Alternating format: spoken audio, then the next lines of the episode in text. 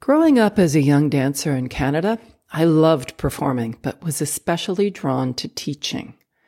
I began doing just that at a very young age. Not because I was any kind of an expert, but because I wanted to. I needed to. I needed to lead. In the studio, I regularly found myself saying things like, the journey is the thing to my students and teaching them that although it was important to have the technical aspects under their belt, dancing wasn't something that could be taught, only released. We all know how to dance.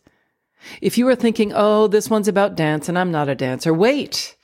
There is a distinction to be made here, and I hope that you find it valuable. I repeat, we all know how to dance. We are all dancers. The important thing is to understand whether we are dancing as a means to an end or if we are in sync with our own rhythm. Who among us has not found themselves doing the dance in a relationship with a boss or a partner or a friend, carefully choreographing each move so we don't step on any toes? How many of us identify with dancing to someone else's tune, feeling controlled or stuck and losing ourselves in the process? And we've all experienced dancing on air after we've booked a gig, got a promotion, or had our first kiss. As dancers, we train ourselves on the mechanics of how, and often the better we get, the number of pirouettes, how high we leap, the further we fall away from the essence of what dance is and can be, and why we were called to dance in the first place. It's no different in our civilian lives, performing the dance as a means to show up in a certain way for our audience slash company, our teachers slash bosses, our friends or castmates. The more we appear to be dancing or doing on the outside, the less we truly dance inside.